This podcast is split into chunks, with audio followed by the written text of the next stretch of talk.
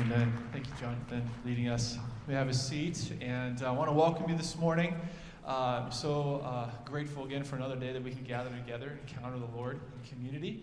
And uh, on Wednesdays, we like to unite around wisdom, teaching that instructs. And one of the patterns that we have here on Wednesdays in chapel is to invite in as speakers uh, leaders and pastors from the local church in the Twin Cities.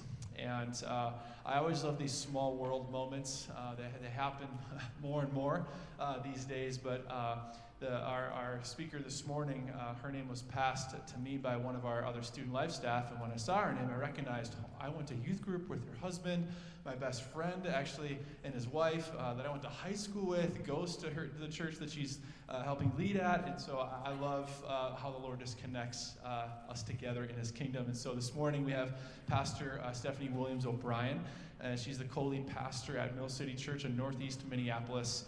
And uh, there she uh, teaches and, and, has a special emphasis on leadership development, uh, both uh, overseas and uh, in, uh, across the street and around, around the neighborhood and developing missional communities. So, would you please give a warm Northwestern welcome to Pastor Steph? And would you place a hand over her as we pray for her and a hand up as we pray for our own hearts and minds as well? Father in heaven, we are so grateful that as we just sung, um, to you about your holiness, that we can stand in your presence because of Christ as your redeemed sons and daughters. And so, Lord, I pray that you'd fill our hearts with a great appreciation and awareness and a gratitude of your presence amongst us, that you'd help us to lean in, to pay attention, that our hearts would be good soil. And we pray for Pastor Steph. Thank you for bringing her here.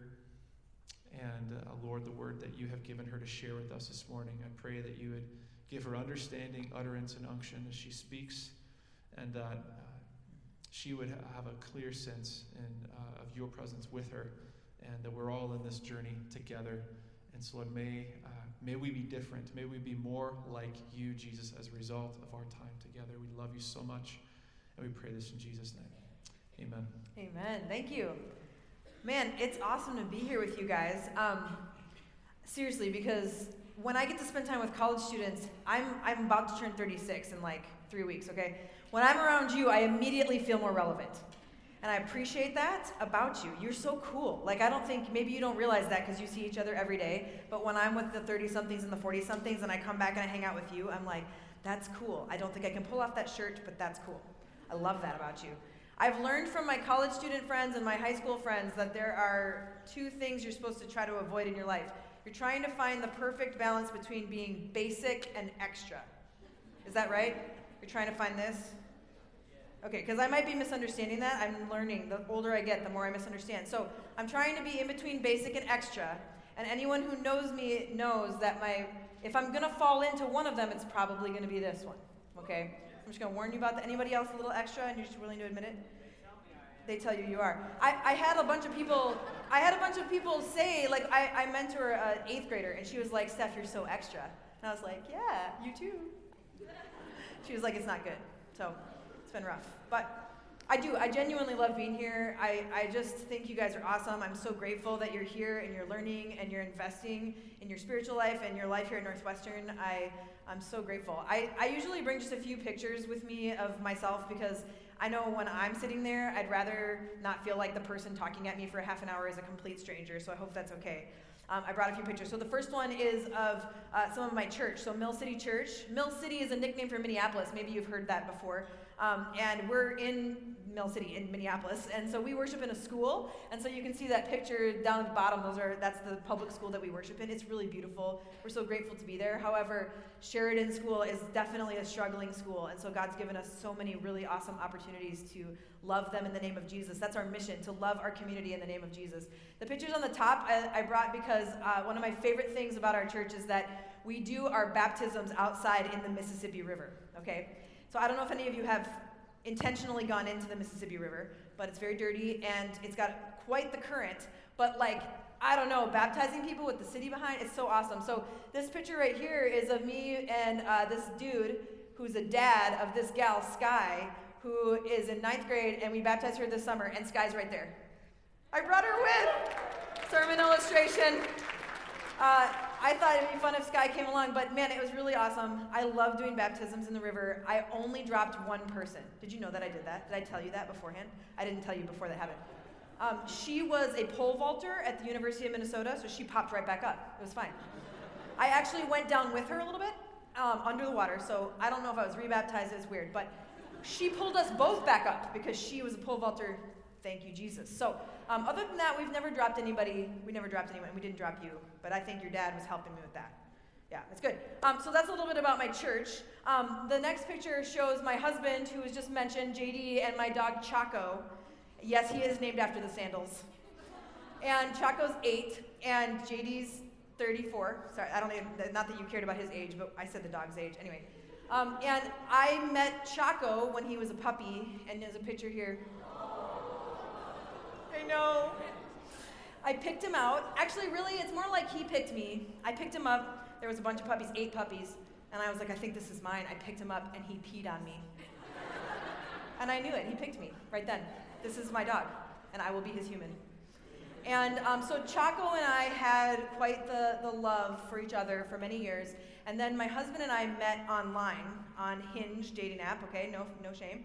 And, um, you know, you swipe right and left. Some of you know. If you don't know, don't worry about it. But you swipe right. He tells me that he was like, she seems fine. And then I intentionally put a picture of me and Chaco because it's really like a deal breaker if the guy, it's like must love dogs, okay? So he sees me. He's like, oh, she seems cool. Female pastor, that'd be interesting. And then he sees Chaco and he's like, oh, swipe right for sure, definitely. I love this dog. He actually grew up with a dog that looked like Chaco. And so uh, basically, it has been a really great um, bromance that I've watched between Chaco and, and, and JD. And I really think they fell in love at least a month before JD and I did. And, um, but in the end, we all fell in love with each other, and so it's working out really great. We're going to be married in two years. Our anniversary is coming up next month. And so we, we made it almost to two years, which is awesome. And when JD knew that I was the right person for him, let's just say he picked me and I knew, and it was different than what happened with the puppy. Okay, so that's what we knew. Just saying. Yeah, you got that? It's a joke, it's extra. Right, I know. Okay, one last final thing, and this is just a special announcement that I don't normally tell people, but I'm telling you all today, and I think you'll see why. And this next picture shows I this is this is little Stephanie right there. Look at me, my little curly hair. Um, I am what I call a Billy Graham kid. Maybe some of you know of this language. What this means is that I grew up as a, a child of somebody who worked for Billy Graham, like the Billy Graham that the Billy is named after, right? You call it that, the Billy? Okay, do you think he knew about the fact that you guys called that the Billy? Guess what he did know? Because I texted him. I'm not kidding you. I told him before, I said, I sent a selfie of myself in the Billy and I sent it to his assistant and I said, please tell Mr. Graham that these kids are calling his building the Billy because I think that's hilarious. And I was told a couple years ago that he thought that was funny too, and so that's awesome. And I did get a chance to go to his funeral with my mom last year, and it was really meaningful, really cool to be there.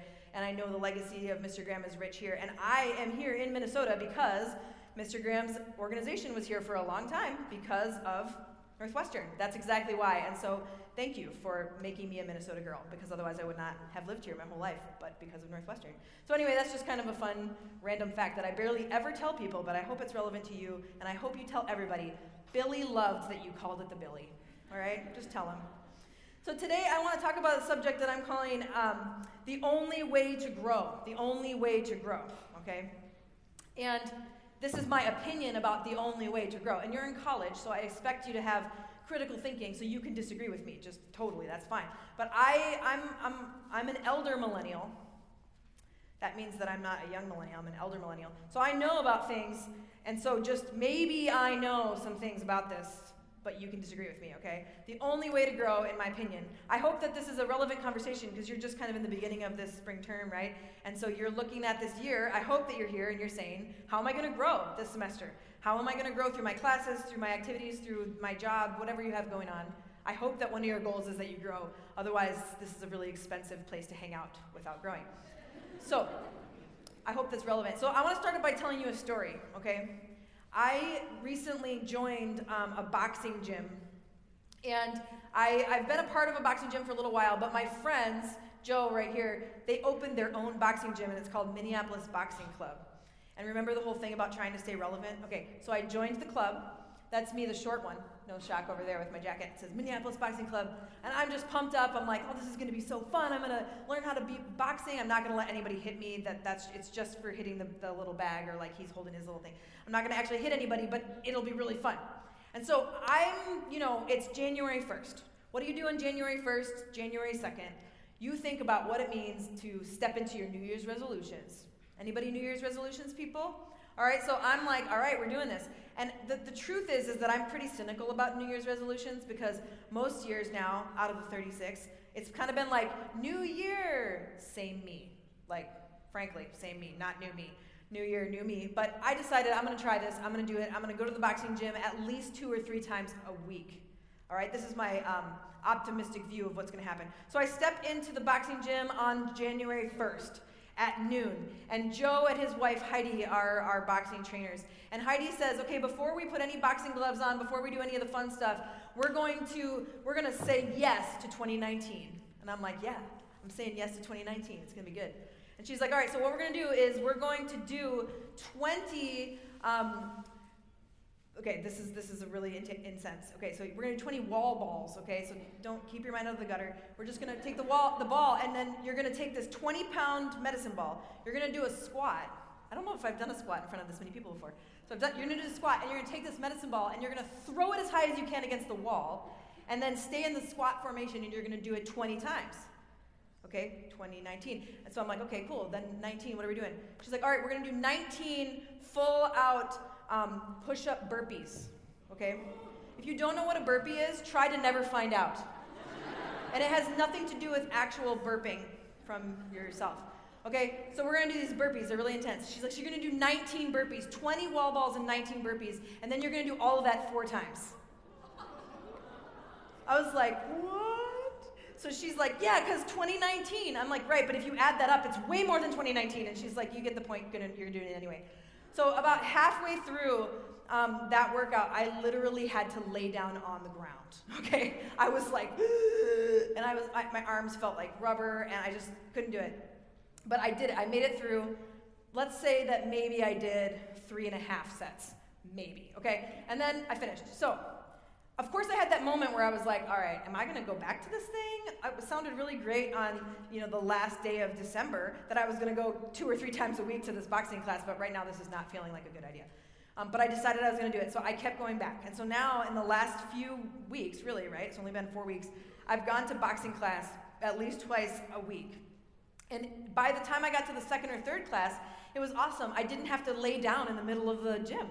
That was really cool. And then now it's still really challenging. Um, but when I wake up in the morning, it's not like I feel like I'm dead or I have to roll out of bed, which is what was happening for those first couple of weeks.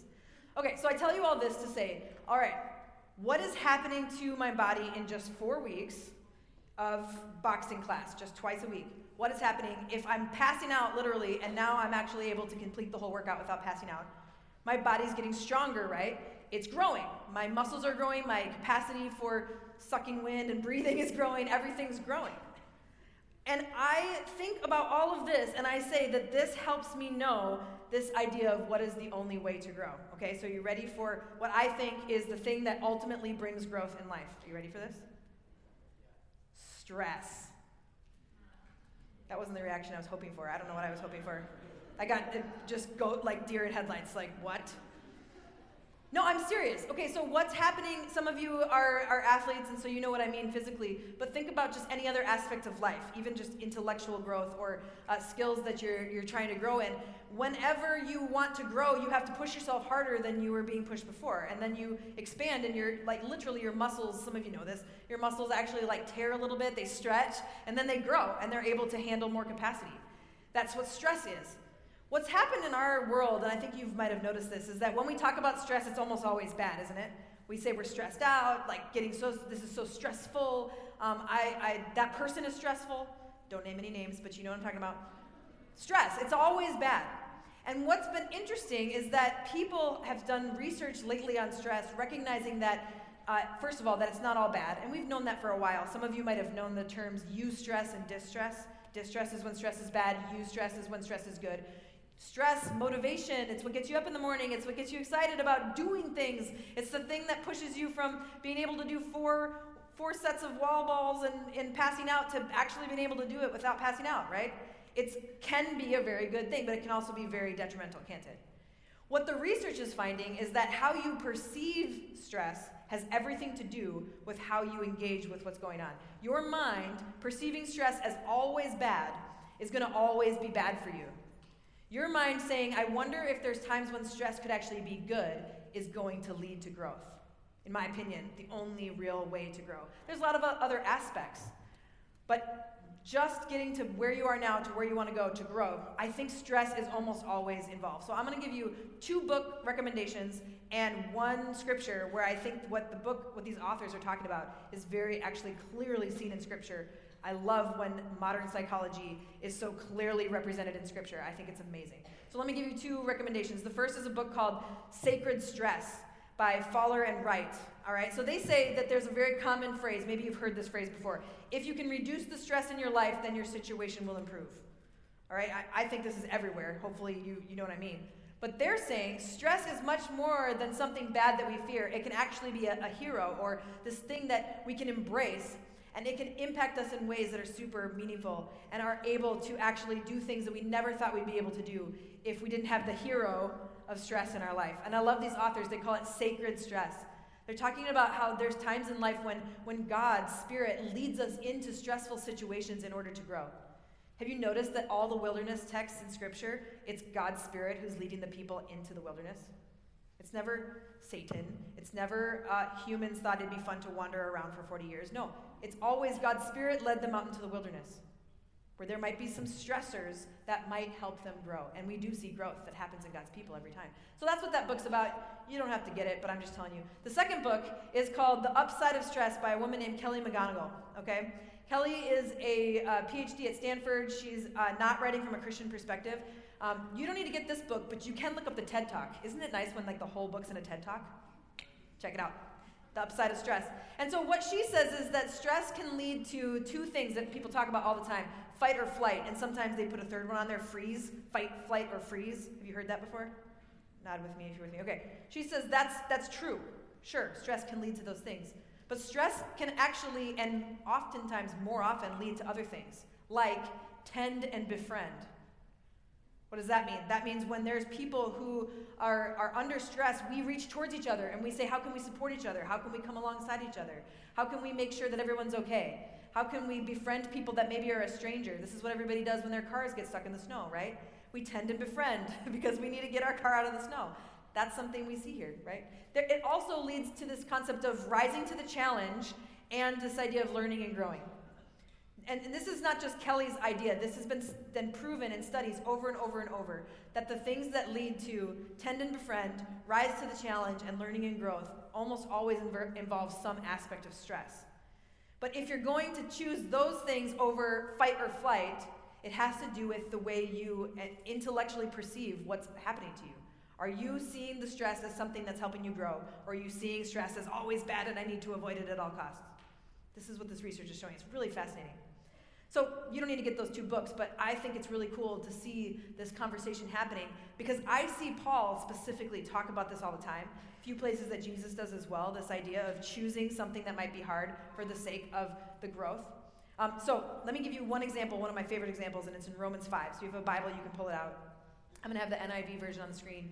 Romans 5, 1 through 8. And um, let me just read it for you. Perhaps it's familiar to you, um, but if it's not, either whether it is or not, listen for this concept in the scripture. See if you can see where it is, and then I'm going to break down the Greek just a little bit. Anybody in Greek class right now? All right, so if I'm wrong, just tell me later, but I'm going to try, okay? So here goes Romans 5 1. Therefore, since we have been justified through faith, we have peace with God through our Lord Jesus Christ, through whom we have gained access by faith into this grace in which we now stand. And we boast in the hope of the glory of God. Not only so, but we also glory in our sufferings, because we know that suffering produces perseverance. Perseverance, character, and character, hope. And hope does not put us to shame, because God's love has been poured out into our hearts through the Holy Spirit who has been given to us. You see, at just the right time, when we were still powerless, Christ died for the ungodly. Very rarely will anyone die for a righteous person, though for a good person someone might possibly dare to die. But God demonstrates his own love for us in this. While we were still sinners, Christ died for us. So here you have Paul trying to make this connection with, uh, with suffering and perseverance with a response, as a response to what Jesus did for us. Do you see that? You don't see Paul saying, hey, listen, if you really want Jesus' love, you better, you better rejoice in your sufferings. You better figure all this out. You don't see that at all. You're seeing him saying, listen, here's why we can do this. Because of Jesus' love in our life, we can step into very hard things. Because Jesus did the hardest thing ever for us to conquer death and to take away the, the, the things that had power over us while we were powerless. Christ died for us so that we could, what? Right here in the beginning. We could be people who boast in the hope of the glory of God. And not only that, but we can glory in our suffering. So let's talk about these words just a little bit, okay? So the first one, put, yeah, just put glory up there. Okay, so glory meaning rejoice or joy or boast or take pride in. Taking pride in. Interesting. Now, we don't mean pride negatively here. We mean like being able to say, all right, I can handle this. Handle what? The next word sufferings. This means the, the pressure. Now, here's what's really important about the word sufferings here in the Greek it's internal. It's internal. In James, it talks about trials, trials, external, suffering, internal. Suffering, pressure, internal feeling of being confined. What does that sound like? Come on, it's easy. Stress. I, really think that this is the closest we have to the, the, what we mean when we say stress right now in 2019. I think this word suffering means stress. It's an internal pressure, an internal feeling of being confined. And what happens when you are confined, there's this ability to, under that stress, you expand and you grow. But we know we can do this because of what Jesus has done and that Jesus is with us and that Jesus leads us with wisdom to decide are these stressors things that we should step towards and how do we manage them versus the easy thing, which is in our human minds to say, stress is bad, stay away. Instead, we see Paul saying, actually, Jesus guides us to decide how we manage this stress so that, what? What does it lead to? Perseverance, right? Perseverance, patience, constancy, Hopeful endurance. Sign me up for some hopeful endurance. I would like that. Thank you. If we are able to have pride in the fact that God might lead us to stressful things, but God's going to lead us through them so that we grow in perseverance, that we can have hopeful endurance, I think that sounds amazing. I think that's what Paul's trying to say. And what is that going to do? It's going to lead to our character, which I love the way this is proven through trial. Guess what? There's no other way to grow in your character except to be proven through trial. Trial, remember, external. The internal, though, reality of going through trials is stress.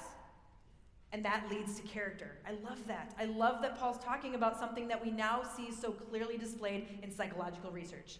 I think that's brilliant, and I think that's just another reason that we can see why the Word of God can lead us so tangibly in our life today. I think it's amazing. And finally, it leads to what? Hope expectation, anticipation, confidence.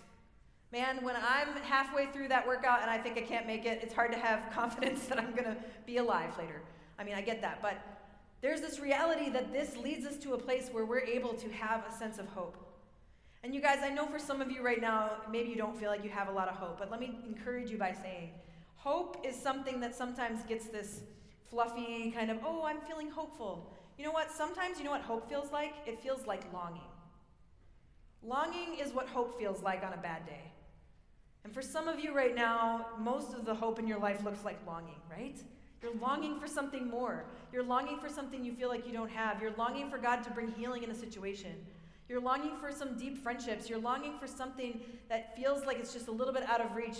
And here, what I think Paul's inviting us into is saying, hey, listen, when you experience that longing, what it does is it helps you grow. And you see this full circle. You see this full circle. That longing can lead to that sense of suffering, that sense of, oh man, I'm feeling the stress, but how do I manage that stress so I can develop in perseverance? And that will develop my character. And so that more and more of that longing will really feel like hope. You see where I'm going with that?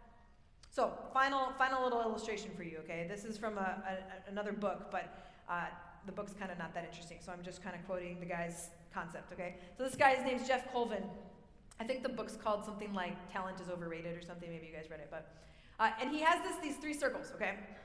And I think this illustrates this super well. So in the middle circle, he says this is the blue zone or the comfort zone, right? The green circle is the growth zone, the zone where you're going to see the most growth in your life. And then the outer circle is the panic zone, okay? So imagine that this is like a rubber band, okay? And a rubber band that's in the comfort zone is not being stretched at all, right? But then if you stretch a rubber band a little bit, guess what happens to that rubber band? It becomes useful. If a rubber band's not stretched, it's not going to hold anything together. It's kind of useful in its comfort zone. But when you stretch a rubber band just at the right level, it expands, doesn't it? It gets bigger and it can hold on to things and it serves a purpose and it's doing a good job. And then if you keep stretching a rubber band, guess what happens? You start to panic, right? And if you're holding that rubber band or someone near you is stretching a rubber band, don't you kind of do that? Because you're like, ugh, I'm panicking because you're going to snap me in the face. That's what the panic zone feels like sometimes in our lives, I think. It feels like we're being stretched and we're about to snap. So I think this represents our life. Um, not that you're just like a rubber band, but you know, you get what I'm saying. That like you're not that useful when you're not being stretched. You're not able to live into your most full potential, and you're not able to grow. But when you're stretched at a good rate, you start to grow, and you experience that growth zone. But if you get stretched too far, it feels like a panic, doesn't it? Man. So here is uh, the the Pastor Steph opinion. This is just my opinion. This not from a book. Okay, so here's what I'm observing happening with people in the world today we have this go back to that circle one more time so we go we have this idea of this comfort zone and we like that comfort zone we we want to like the growth zone and we want to avoid the panic zone all right but what i think is happening is that um, maybe you've heard of the self-care movement have you heard of this people like hashtag self-care on their like instagram story and it's like a plate of donuts you know what i'm talking about or it's like you're, you're watching netflix and you get to the point where it says are you still watching the answer is no. Okay, at that point, it should just be no. but, but I mean, and I love watching shows. It's so cool that you can just follow the whole story. But is that actually self care or is that actually self comfort? And is one donut self comfort and the whole plate of donuts self indulgence? What I'm concerned about is that the self care movement isn't always helping people to really care for themselves. It's starting to lead people into being self indulgent or mostly seeking after self comfort. And while it's okay to have that sometimes, I think people are choosing it a lot. And, and then what's happening is I think people are just going right over the growth zone into the panic zone because they're, they're like freaking out because they got so much on their plate. You got, you know, 16 credits, whatever you have going on, and a job, and the stuff, and your roommates are nuts. And you're in total panic zone, and then people flop back into comfort zone. Then they get into panic zone, then they flop back into comfort zone. Panic, flop, panic, comfort, panic, comfort. And they're bypassing the growth zone. And I think this is something that we really need to think about in our lives. What does it look like this semester for you to be stretched in a good way? For you to maybe even sometimes choose something that's a little bit hard because you know it's going to stretch you. It's going to lead you to something that's going to make you grow. Because guess what? This is not only like a rubber band, ladies, you're going to know this. It's like a, um, a hair binder, right? When you stretch a hair binder, they get bigger, don't they? Guys, you'll have to ask somebody later. But what happens is when you use it a lot, it not only goes back to its original, it starts to get wider, bigger, stronger. I think that's what happens in our lives. And so, my question for you, put that up on the screen. My question for you is what does it look like for you to stay in the growth zone this semester? You need to think about this. I really challenge you to talk about this with a friend. What does it look like for me to get out of the panic zone when I'm in the panic zone? How do I get, who do I need to talk to? How do I do this? What are my spiritual practices? What are the ways in which I release the unhealthy stress to God so I can get back in the growth zone? But hey, we also need to talk about what happens when I find myself kind of stuck in the comfort zone. How do I engage with the things going on in my life in a healthy way so that I can get back to the growth zone? And I say all this because I really believe that the kingdom of God has a lot of ramifications in this. God's invited us to join in what God's doing in the world, which is, by the way, an incredible invitation. But here we coming into coming in to join God and we're either panicking or in comfort. That doesn't make sense. Let's be people who step into growth so that we have the capacity to step into the different things that God's calling us into. Does that make sense? So I want to pray Romans 5 over you before you leave. Can I do that? God, I pray for these students. I pray for all of the, the various things they have on their plate as they look forward to the classes and the jobs and the relationships and everything that they're thinking about. Holy Spirit, would you lead them and guide them to step into that growth zone in their life? Would you lead them back from the panic zone and into your growth? Into identifying with your suffering, with the stress that sometimes comes for the sake of perseverance, for the sake of character, for the sake of hope. So I pray this over them this semester, and I pray that it would honor you and that it would give you all glory and praise, and that ultimately what it would lead to is more of your kingdom coming and your will being done. It's in Jesus' name I pray all this. Amen. Thanks for having me. Have a great day.